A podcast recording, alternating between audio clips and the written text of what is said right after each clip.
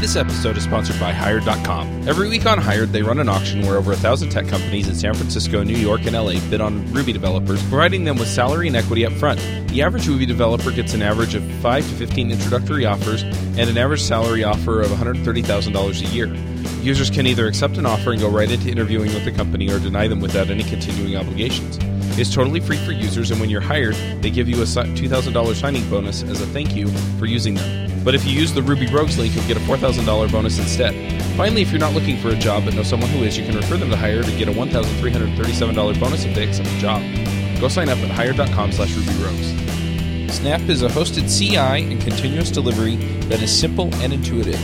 Snap's deployment pipelines deliver fast feedback and can push healthy builds to multiple environments automatically or on demand.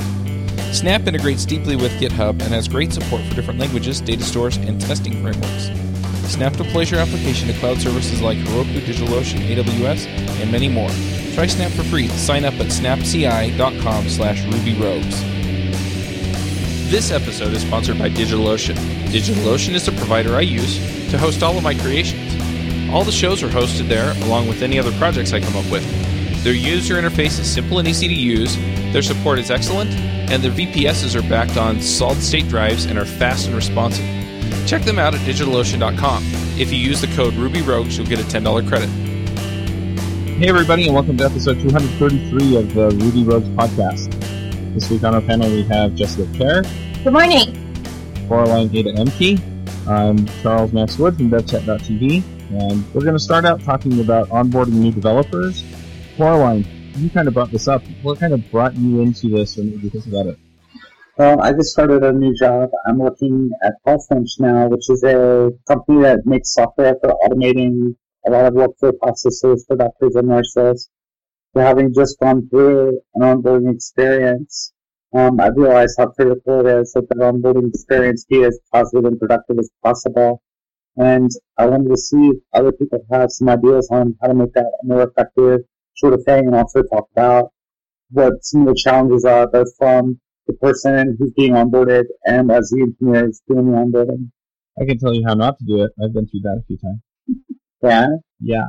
I had a couple of concepts a year or so ago, and uh, they were basically it was that's the backlog, go for it. Um, so starting out on bugs and features, there's Yeah. no sort of context.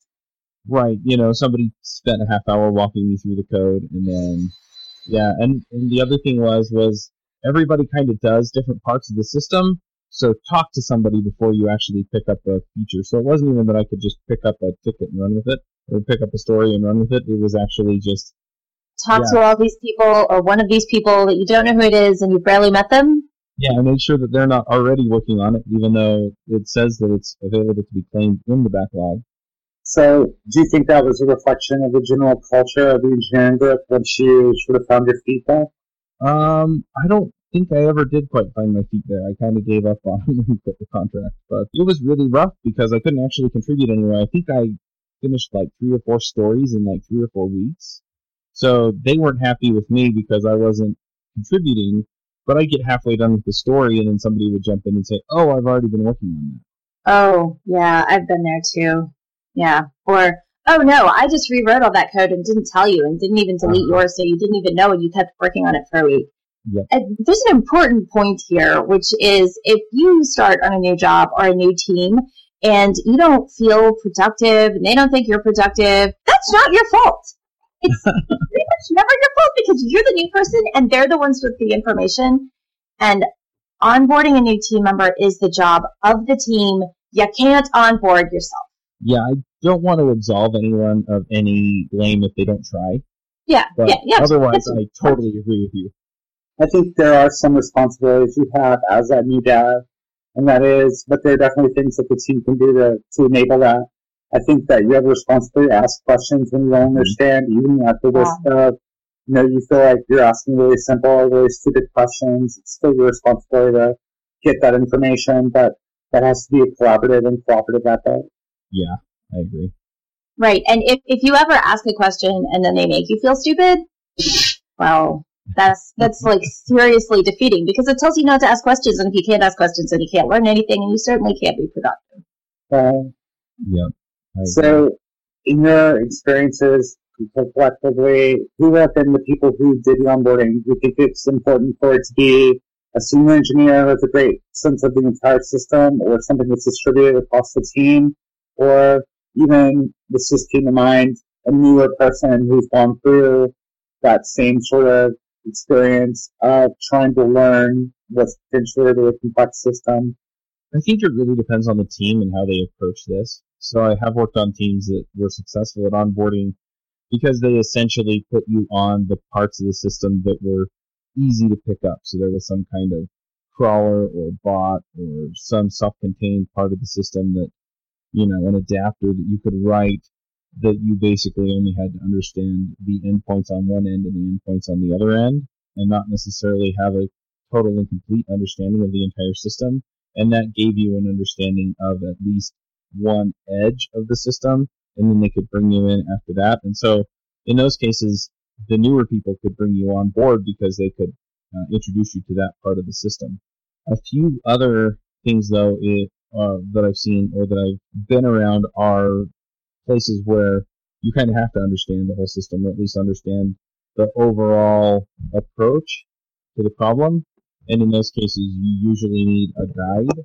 I don't know if they need to be a senior person or not senior person or the newest person or whatever, but they at least need to know where some of the landmines are and know who to refer you to if you run into something and you have a question. So they can tell you where the answer is if they don't have it. I think one of the things too is that a lot of people you know, they have a lot of junior developers entering um, our companies now um, as a result of like boot camps and programs like that. And a lot of the work you do in a boot camp is greenfield application development. And when you come into an actual company, an actual workforce, and see your first legacy app, that can be really overwhelming. And actually, we don't want monoliths anymore. We want generally service-oriented architectures, um, which I hate that term, but especially if you're presented with a dozen services, it can be really hard to know where to start to implement a feature and what sort of things, what sort of dependencies are out between the applications. There's the minefield is multiplied in that case. Yeah, one thing that's that's rough about services is the connections are there, the dependencies are there, but they're often not documented. Yeah. Exactly. Documentation is something we have a lot of problems with in general. And I think especially with services, we haven't figured out how to effectively document those. It's either really granular at the, you know, this, this is the API call and this is the inputs it expects, or else it's so broad that it's, that you can't map it to individual services. Yeah. I, the other thing well, I've seen is that you also get in where it's like, oh, well, everybody knows. That's the worst. Well, that's Yeah. the argument I hear against the documentation. And, it, you know, except that everyone doesn't. But everybody knows that until you get somebody new who doesn't. And then, yeah. And then they don't know what they don't know. They don't know what everybody knows. And they don't realize how contextual that knowledge is. And that's when it's really useful to have the new person like writing a wiki and onboarding the next person Mhm. and and generally having that awareness or making training materials. So I joined Stripe four weeks ago. So I'm also onboarding still. And Stripe has like 10 new employees a week. So the onboarding has gotten pretty professional and it's definitely evolving, but there's official people in charge of onboarding. So at the company level, there's a whole lot of sessions and informational dissemination opportunities that are outside the team. And then in the meantime, I have a spin up buddy on my team who's um, working with me to get on board with the particular tasks the team is doing. Now, in this case, there's so many new employees coming on all the time that onboarding is clearly a first class activity. Right. That it, it just helps that it's that obvious because onboarding should always be a first class activity. It's kind of like if you don't have deployment automation, then any change is going to be painful and you're not going to make any changes and your software won't get good as quickly. It's the same thing. Your team can't grow and your team can't grow. You can't get better quickly until uh, you prioritize onboarding and training. I think um, maybe one of the challenges is that as developers, we tend to focus on the technical details and not recognize that software is essentially a people problem. And onboarding is one of those areas where that becomes really, really clear that it's more about getting the person comfortable, being the person to be a contributor, and maybe less about the mechanics of the code. Yesterday, I asked one of my teammates if I could just like sort of shadow her and just watch what she was doing and for a couple hours of her video chat. And she was like, yeah, sure. And then she was working on something. She's like, I actually have no idea how to do this task. and I was like, cool. You know more than me. She's like, I'd probably not. But what she did know that I didn't was the company culture ways to find out how to do that task, where to post in Slack, where to look on our internal documentation sites, what readmes to read, and how to search all of our internal repos.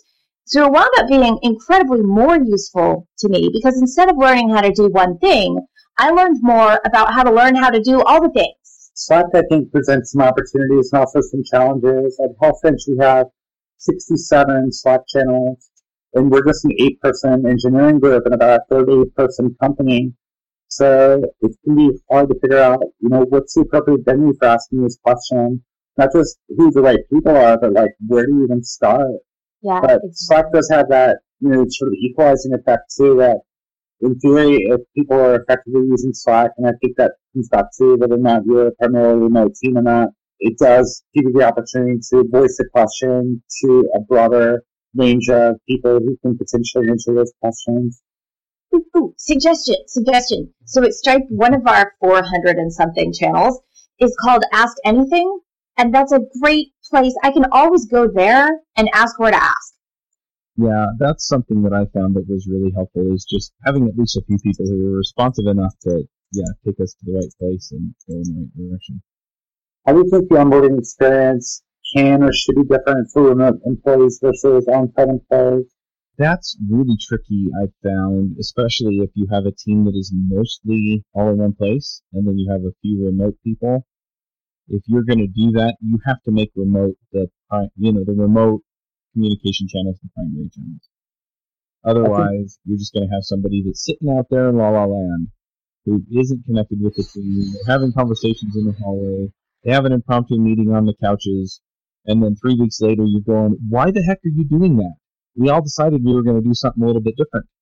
And then it turns out nobody told remote guy. And that really sucks.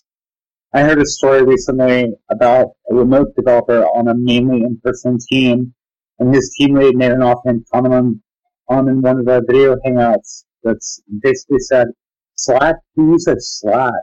And that was incredibly alienating to the remote developer because that was literally her only way to communicate with the team and to see it being dismissed by the team lead was really um, an indication that remote culture was not something that was valued at all. That's really um, sad. Yeah, and I think that you know, beyond the onboarding, if you're going to have a remote culture, you have to do away with those ad hoc meetings. You have to make sure that things are at the very least documented, if not, you know, always collaborated on via video chat or via Slack or whatever other channels are available to you. But I think I don't know. I almost wish that as part of onboarding, you could make a decision as to is this really the company for me in a way that was, you know, not impactful to your career. I wish there was a trial period so that you could sort of get each other out and say, is this person going to be a good contributor? And is this company actually going to support me in my development endeavor? Hmm. So I wonder if like a contract to hire thing for remote developers would be helpful so that both the company and the developer could test each other out. Mm-hmm. There's another challenge with remote that, that I've noticed because I am remote at a company that's mostly on site, but my team, there's only one of us on site, so we're practically all remote. So it's kind of a hybrid situation. But I've noticed that starting out remote and we like don't have a lot of structure. It's very pick what's most important and work on that. And here's a bunch of information so that you can determine what's most important. I'm really struggling to get into the rhythm of what is it like to be remote at Stripe. So I've I've like started asking people if I can shadow them and like see how they work. But I kind of feel like part of onboarding is getting into the socio-technical system that is the code plus the coders. That is us plus the code we work on and when we respond to the code and change the code and it gets better and that's awesome. But coming in from outside, I'm not part of that yet. I guess the other side of it would be adopting a new technology. I love that term for technical system. I think that's really um, a valuable perspective on what you're expected to be part of as a developer. Yeah, I got that from Michael Nygard.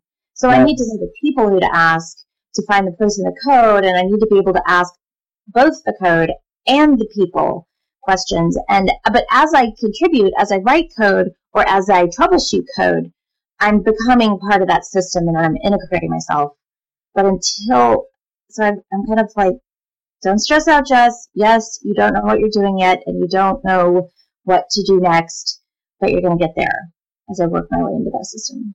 One interesting thing that I've seen done by several companies now is measuring the time to first commit to production or time to first deploy to production. And I'm interested in hearing people's thoughts on whether that's a valuable metric and whether that's a valuable objective to have as a new hire. I'll talk about Stripe again. On our first, I think it was my second day, everybody, every engineer um, deploys to production, and what they deploy is their little entry into the hard coded data that feeds. I think it's um, about.stripe.com or the little public facing website that shows everything works Stripe. So we sort of push ourselves into production immediately. So we've technically done a prod deploy very early. That's empowering. I made my first commit production on my third day for on Monday and got code actually before the production on Wednesday, which felt really good. But um, I think that in some places it's kind of an artificial measure. Like I don't know what you described at Stripe justice to me as not to be really critical, but a little bit contrived. Like it's a milestone that you can say hit, but is it really adding value? Oh, totally. Should the measure actually be when are you adding value to your application environment? I think that might be like a an objective measure of what the onboarding process, how effective the onboarding process actually is. Like how quickly can you become productive given the circumstances that we put you in as a new dev. Um, maybe if you measure value in a lot of different ways. That's true. Because there's a lot of different ways. I wonder, Avdi, if you have any opinions on whether there's a lot of things in common between onboarding onto a team and onboarding onto like a project, maybe an open source project that people collaborate on that we want to continually bring people into. Yes, both processes suck. I mean, we talked about remote onboarding. Both processes and how are full. Both processes are full of those horrible tasks that everybody gets out of the way the first time, thinks this is terrible, somebody should document it, and then immediately forgets about it because they've gotten over that hump and they have what they So, Jessica, I think you made an interesting point about onboarding onto an open source project. Um, one of the things that I try and do in my projects is go into the issues list and add a tag for things that are beginner friendly, things that don't require a lot of context or a good working knowledge of how the overall system works. Um, things that you can, you know, contribute to right away and feel good about having made a contribution. I think um, being beginner friendly in that way is one way we can make that experience better for new devs. Yeah. As a team member, don't pick up those tasks without asking the new devs whether they're already working on it. Yeah, I think um, what I ask for in my open source projects is for people to claim the ticket. Just add a comment that says, I'm working on this. And then I have, you know, then we're not duplicating effort. I've had situations where two people worked on a feature and I had to pick between pull requests. And it's not a fun position to be in, and it's not fun to be on the receiving end of that either, where you put work into it and then you find out that, you know, someone else did it already or someone else did it even at the same time and your work was basically for nothing. Yeah, that sucks. That can be really discouraging. You talk about that same situation happening in the workplace, Jessica, is that something that you've actually experienced? Oh, well, Chuck was talking about having Uh, okay, Right. that's fine. tasks on the list and then and and I have I have also experienced that with like team members who were more interested in plowing ahead than in collaborating with me. I really, um, I'm coming around to the opinion that collaboration is an essential skill for you to have mastered before you can call yourself a senior dev. I don't think we focus enough on the social aspects of coding, and we have we need to adjust our expectations of what it means to be senior. You should be a mentor. You should be able to talk to people. You should be able to train new people. You should be empathetic. You should be collaborative. Those are those are essential skills for being the sort of resource of the organization that comes along with being a senior dev. It's not about your coding experience, your architecture skills in isolation. It's got to be how effective you are as a member and a leader of a team. That's beautiful. I think we should write that up so I can tweet it because I, I can't agree enough. My um, my last job, we did a lot of thinking about what it means to be a senior dev, and unfortunately, we had a lot of disagreements about what that meant, especially being a senior dev who was remote and not adjusting the expectations for some of the relationships you can form with people um, in a larger organization when you are remote. Hmm. Here's an interesting point. A lot of orgs are moving toward multiple tracks of advancement. You've got the management track and the individual contributor track. But I think I think you bring up a point that what a lot of people think of as individual contributor is code, but there's somewhere in between that is not management, but it is technical leadership and involves bringing the rest of the team up and, and being that communication hub and collaborating and hooking people together and being really good at communication as opposed to just writing good software on your own when you have a project that you can just ignore everybody relatively it's degrees. So when we call the track individual contributor, what? I, I think we're really missing something. So I can I can jump in here a little bit because uh, and, and, David and I talked about this a few weeks ago on this show, um, where one of the first things I did when I was onboarded at CrimeReports.com was set up the CI machine. So that wasn't code; it didn't show up in the repo. All it did was give us another way of kind of getting feedback from our code, so that we could evaluate where we were at. You know, a lot of times somebody's really good at asking the critical questions. Somebody's really good at you know, facilitating communication in Slack or in person or somewhere else. You know, yeah, there are a lot of unmeasurable things that make you an individual contributor that don't necessarily show up as lines of code or stories. Uh, because most of our contribution is collaborative. Yeah. yeah, and, and Coraline brought up value. And if you chase value in terms of shipped business features, um, I, I think you miss a lot of that because really we've got to evaluate value at a team level. So maybe it should be more like when you bring a new person on board, you're you're investing resources in that person. Team velocity, if you want, uh, the team value level is going to decrease for a while, and then at some point it's going to go back up again. Maybe that's the the point that we should aim to identify. Yeah, I think this is where retrospectives are really highly valuable because then you can start to evaluate. We're going to try this. We're going to try that. We're going to try something else you know, this is working, this isn't working, this really isn't working. Right, and that continuous integration that you set up is boosting the whole team, even though you don't show up on any commits. I think you bring up a valuable point, Jessica, in that how we define adding value is a reflection of the company culture. And I would love to see topics like that addressed even before onboarding through the interview process by saying, you know, here are our expectations for someone in this particular role. Here are the things that we value. So make sure that everything you do is in line with those values because I really strongly feel, you know, everyone knows that strong opinions about quote unquote company culture. If you're not able to express your values, people can't live those values and you have no culture if you're not living those values. So I think communicating those values, and I don't mean a mission statement, I don't mean an objective that some committee has written up, but communicating those and showing someone the way to act according to those principles should be a critical part of onboarding as well. I think it's just as important as understanding where in the code base, you know, you should make the change.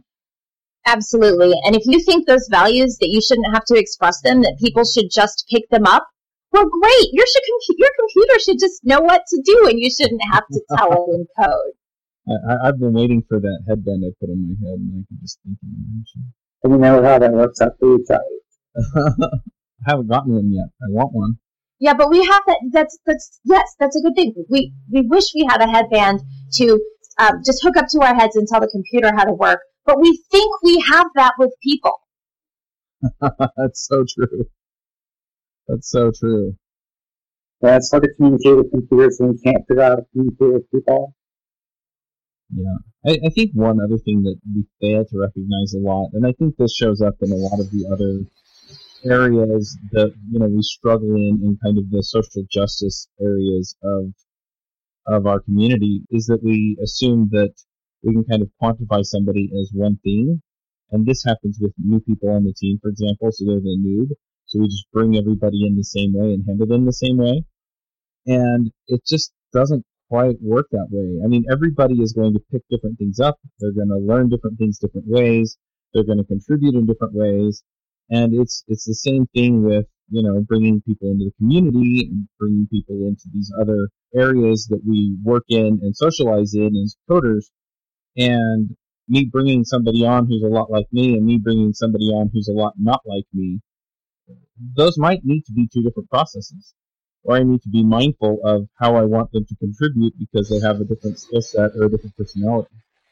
I think um, that touches on something pretty important, Chuck, and that is especially if your interview process or your company is trying to focus on bringing in diverse candidates. Um, one of the ways you can set someone at ease with, you know, whether they're a different race or religion or gender or what have you than you are, is showing them role models who look more like them and who have more in common with them.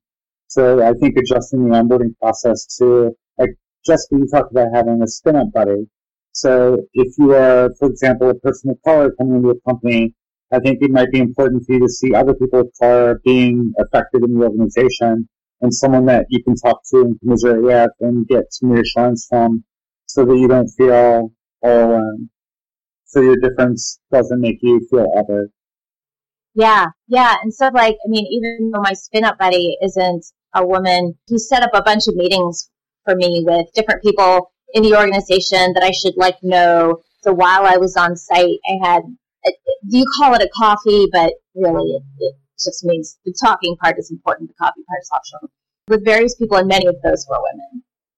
I um I heard of one company that actually um for the person's first week on site set up a um, women's lunch for her to attend just to get to know a cross section of people at the company and also to not feel alone as you know a rare woman in tech.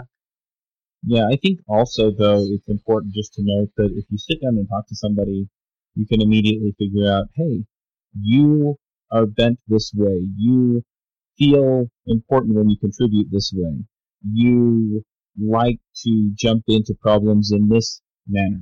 And that's not the way I work or the way I think, but then I can actually say, then I feel like if you jump in and contribute over here, or you contribute in this way and play to some of the strengths that you have demonstrated you have, then you can feel like you belong.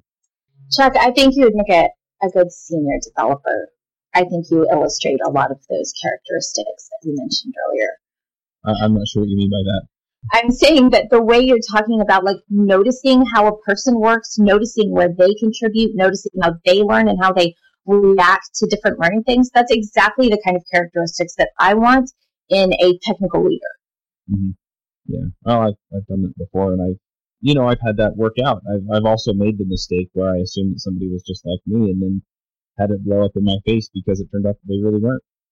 Or just like somebody else who was different from you, but they're in their own category. Mm-hmm. Uh, I think Chuck, you mentioned something earlier about people not just falling into one category one way to go with that is a person can be like really good at one thing and really bad in another way. And uh, people just, you know, just because you like somebody doesn't mean they're great in all situations. That's another thing that I've seen be problematic. It's not specific to onboarding in any way, uh, but in general in organizations. Of what do you mean that person was mean to you? They're nice. They must never be mean. You must be wrong that that just reminds me. My wife used to be a preschool teacher, and you know, inevitably there'd be one kid that would kick up a real fuss periodically. And she'd have the parents come in and they'd be like, my Johnny would never do that. you know, where everyone has this perception that they're the nice guy or the nice girl or the bad guy or the, you know, the, the mean person or whatever. And it's like, that's not been my experience with them, but it's kind of the reverse of fundamental attribution error. Of you get an opinion about what kind of person they are, and then you can't even see or believe yeah. behaviors that would contradict that opinion. Yep.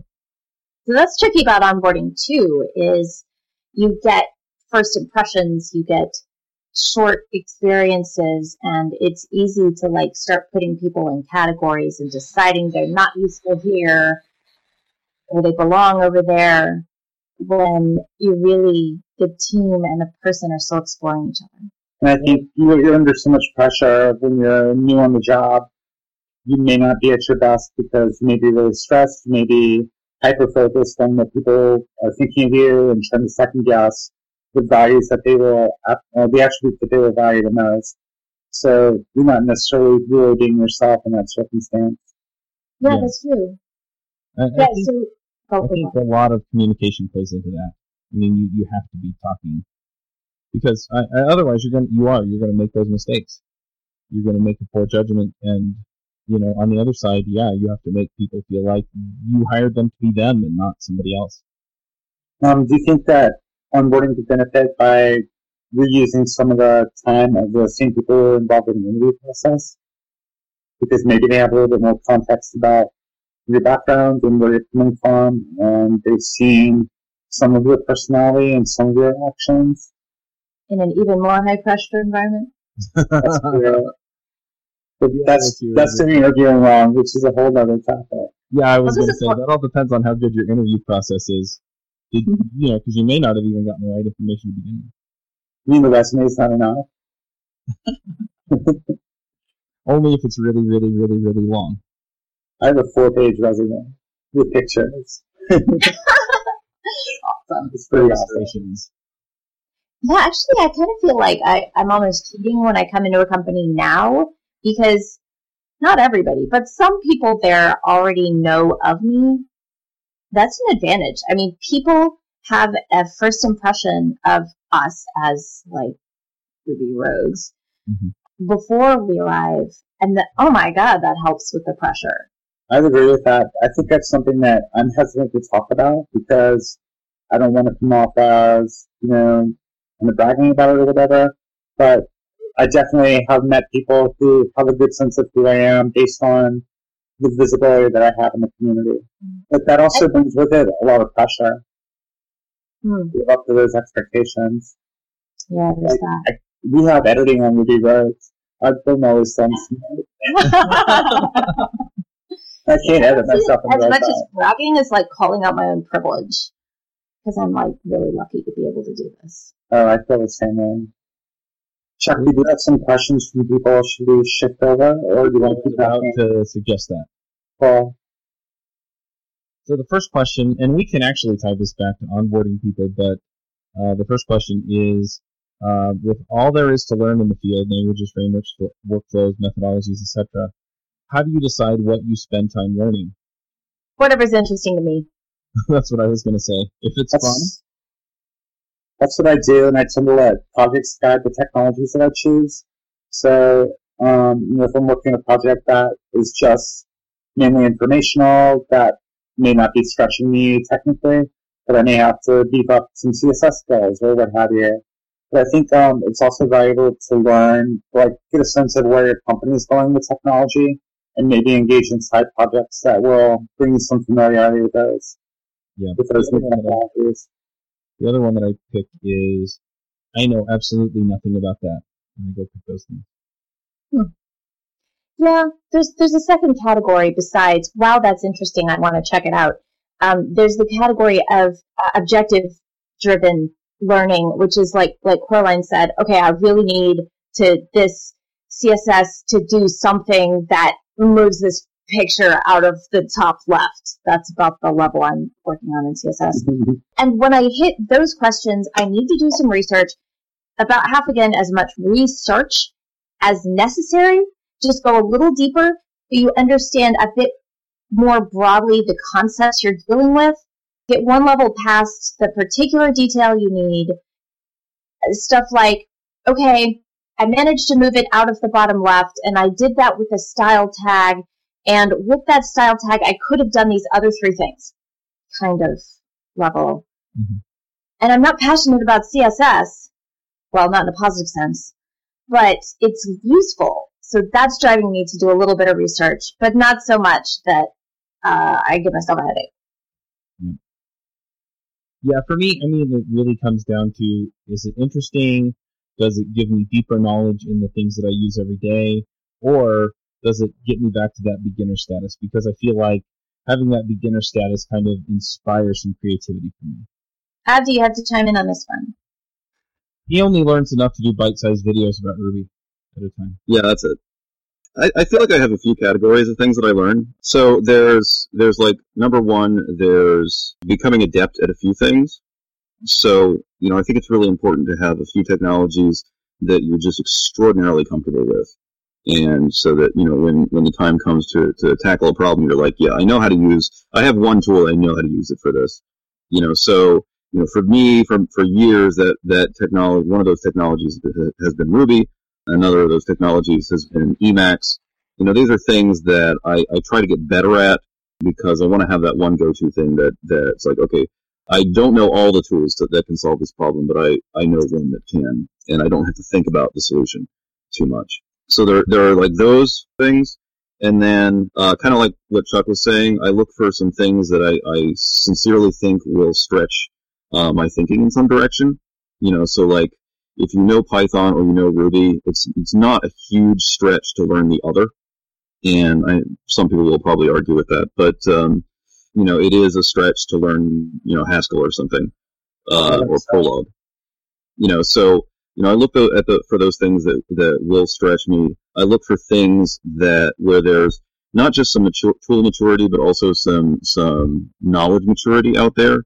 Uh, you know, there's, there's an, there are an infinite thing, number of things coming across my desk every morning, but I try to look for technologies where I can learn something that won't be, learn some, some practices that won't be out of date tomorrow you know, the very these days there are very few areas where I'm willing to learn something that's just like totally cutting edge, uh, because you know it's you know it's kind of like a generational garbage collector. Like 95% of the objects get wiped out in the first generation. It's like they turned out to be short lived, you know, and then you have that that five percent of objects that survives you know, into the next generation. And that 5% of objects that survive into the next generation are probably going to survive into the next five generations.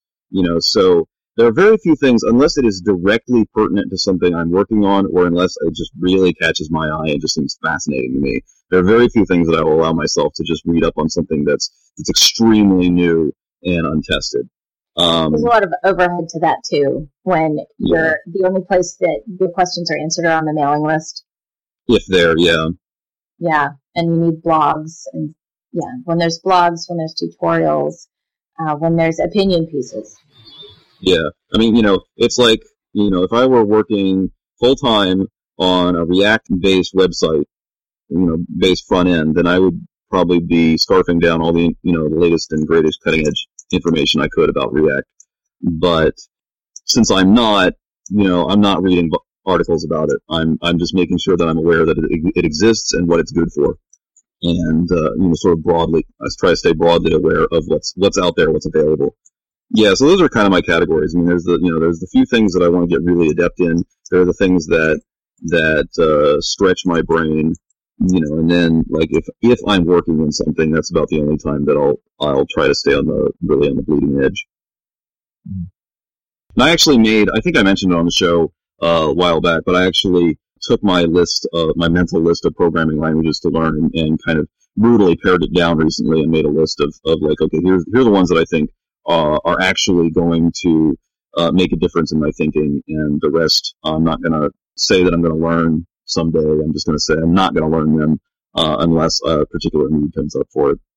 So I actually I I'm a moderator an operator on the Ruby IRC channel, and something interesting happened yesterday where someone was asking about what modules in standard lib to study.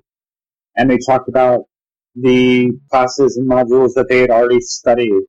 So they were making a really systematic survey of the Ruby language. I think which brings to, which brings up the question for me of like, how do you learn a new technology? How do you, um, I guess we're getting off topic a little bit here, but we do have a question out there in terms of code reading. So how do you, how do you go about learning something new? I think the the biggest piece is just um, writing things. You know, trying to trying to write things in it and uh, finding out where I run up against a wall of, of misunderstanding. You know, and then trying to tackle that wall. I also do a lot of fairly systematic learning. I'm, I'm a huge proponent of finding a good book, um, as opposed to trying to patch something together with blog posts and, and Stack Overflow articles and stuff like that. Uh, I really, really like stabilized information sources. I mean, I'll chime in on this because the, the question was directed at me. Saw a code reading with uh, James and I and David Brady, and we no, we never did make another one. I did an episode of the Read the Source podcast uh, with Eric Isaacson and um, Jamie Gaskins, and we talked about Clearwater.rb, which is a front end framework written in Opal. But no, I haven't done much uh, public code reading since then. But yeah, I mean, my approach to that is, you know, I check out the README, uh, probably run the tests, and then jump in and see what I can make it do as far as figuring that stuff out. And then if I do go into code reading, then yeah, I'll just start at the top level, and usually I'll be looking for what it does that I want to learn how it does, and dig through it from there. We could tie that back to our onboarding discussion too. Reading the code that is existing in the code base, making time for that mm-hmm. sort of um, systematic study might be a good way to sort of get your hands dirty in the architecture and really find the questions you need to ask. Reading the existing code base is particularly satisfying when you're remote because no one can hear me when I curse about how I they don't get your WTF right. per minute. All right. Well, it looks like we are kind of uh, winding down on this. Should we do some picks? Sure. All right, I'm just going to go left to right on my screen. Avdi, do you have some picks for us? Uh, I don't think I got around to picking this one last time. Um, I, you know, when I, I, I, do a lot of traveling around and working from coffee shops and stuff like that, and I like my internets to be private when I do that. And for a while, I was using something a an anonymous uh, an anonymous VPN for that uh, called TorGuard. I think I probably picked it at some point, but I have had more and more trouble with TorGuard lately just having really bad connections. And so, uh, I don't know, like a month ago or something, I asked around and pretty much the unanimous, uh, suggestion was PIA, Personal Internet Access, Private Internet Access, I think is what it stands for. So I, I killed my TorGuard account and I got an account with PIA and, and, it's been working really, really well. Uh, so I just, I switched that on, on, on airplane Wi-Fi or coffee shop Wi-Fi or hotel Wi-Fi to make sure that everything's tunneled through a uh, a secure connection. That's pretty um, hackers, don't you think, Avdi? I'm so mean. Why? You know, really though, really though, I feel like I'm I'm I'm. It's tough love because I'm trying to make them better. Right. You know, if if you don't give them a challenge, then the, they'll never learn nothing. So never get past the script kiddie stage. Yeah, yeah, and who likes a script kiddie, honestly? Right.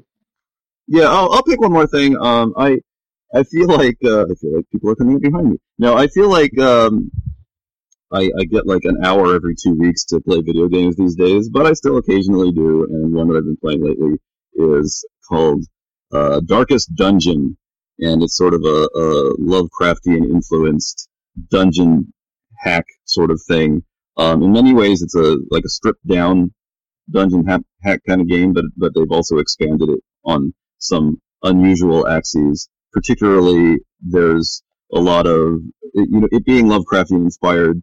Uh, everybody is always sort of all of the people are always way underqualified for the job and at the point of you know stark terror and and uh, at, you know near death for like most of the adventure. So it's it's kind of an exercise in like managing your character's terror and stress and um, assorted emotional afflictions, which is an interesting take on the genre but I've been getting a kick out of that game, the Darkest Dungeon. That's available on uh, Steam, uh, right? Yeah, that's on Steam. So there, yeah, there's two picks. All right, Coraline, what are your picks? Okay, my first one is a gem that I actually am using right now. I'm implementing this at work. Um, it's called Imprint. It's a gem that was released by Living Social.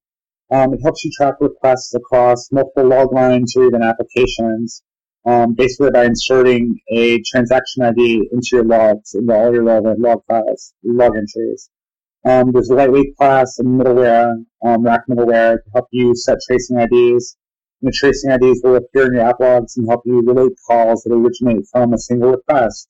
And you can even insert that tracing ID that will persist across API calls between applications. So that's pretty cool, and that's coming in really handy if you have something like AppSumo or another, you know, another um, log analysis application can help you tie information together so you can understand um, exactly what happened when a given user made a given request. So that's my first pick.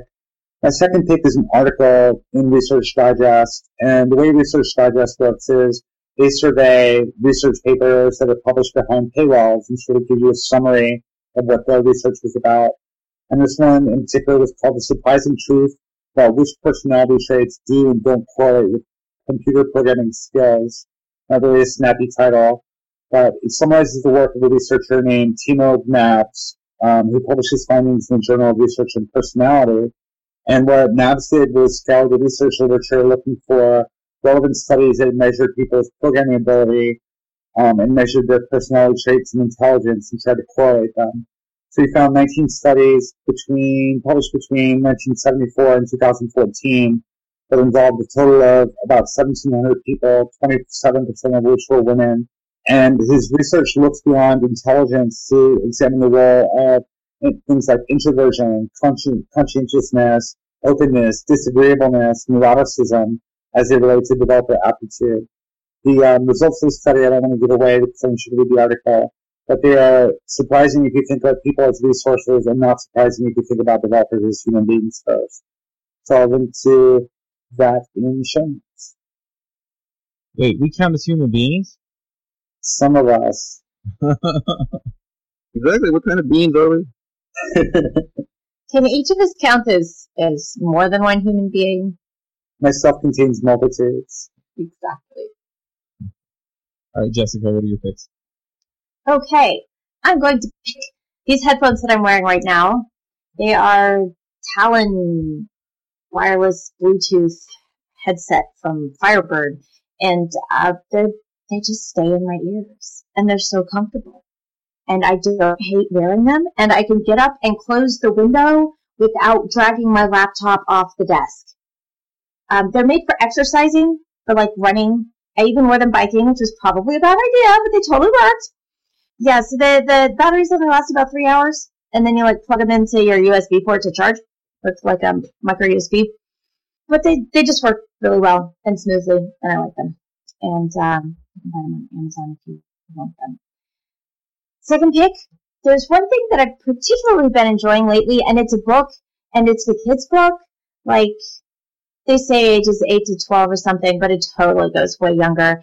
And my girls and I have been reading a chapter every night in this series, and it's just delightful. It's called The Penderwicks and it's a family of four sisters and their father. Their mother died when they were little, and they just go on vacation, or they stay at home. And there's like no magic. There's no aliens. There's no zombies or vampires. It's just like ordinary people who are adorable, and they're like little dramas that they that it gets. And my kids get so excited, and I love reading it. The end. I'm going to double down on your pick of reading to your kids. That is honestly one of the best things that I do every evening. I absolutely love doing it. Uh, we've been reading the Chronicles of Narnia, which are fantastic books. And uh, we just finished The Lion, the Witch, and the Wardrobe. My kids are, you know, pestering me about which one's next and what's going to happen. And anyway, way fun. So um, definitely going to second that.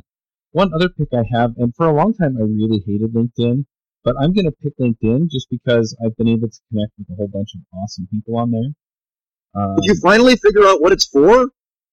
It's for recruiter. I, I don't have a great answer for that other than that I have been able to connect with people on it. Um, Twitter is still more effective for me to connect with people. In fact, as we are speaking right now, uh, I have 109 direct messages I still have to read in Twitter, but uh, that's another tale for another day. But overall, I, I have been enjoying just, uh, you know, I, I actually, what I do is I go in and I randomly look up Rails people who are like second connections and uh, just see what they're putting into their profile and what they've got going on. Um, I don't spend a ton of time doing this, but I do some And uh, it's just been nice because sometimes I'll see that I looked at their profile and then they'll send me a message or something or want to connect. And then I get to actually, you know, interact with them and find out what uh, Rails developers are looking at these days. So, You're using it like OK Developer okay, developer. for OK Cupid. All right, I guess. Um, but yeah, so I've made some friends, I've made some connections, and overall, I've just really been enjoying the interactions that I've been getting from it. Um, I've also been doing the same kind of thing on Twitter, so uh, that's why I have so many DMs. But it's been really nice just to connect. So if you want to connect with me on either of those platforms, then by all means, uh, go ahead and do so. I'll put links in the show notes to those. Um, I also want to quickly pick. Um, I've, I've started a morning routine, and one of the things I do in the morning is watch uh, technical training videos for 20 minutes in the morning. And I have this huge backlog of two video series that I have been subscribed to forever, and I've been catching up on them. One of them is Ruby Tapas by Avdi Grimm. I think I'm on episode 170 something. I'm not sure. I need to check. Uh, the other one is Elixir Sips by Josh Adams, and uh, both of those are awesome. And it's really interesting just to kind of have a comparison because I'm now to the point where they both come out on on a similar schedule. So I'll have one Tapas and then one Elixir Sips and then one Tapas and one Elixir Sips.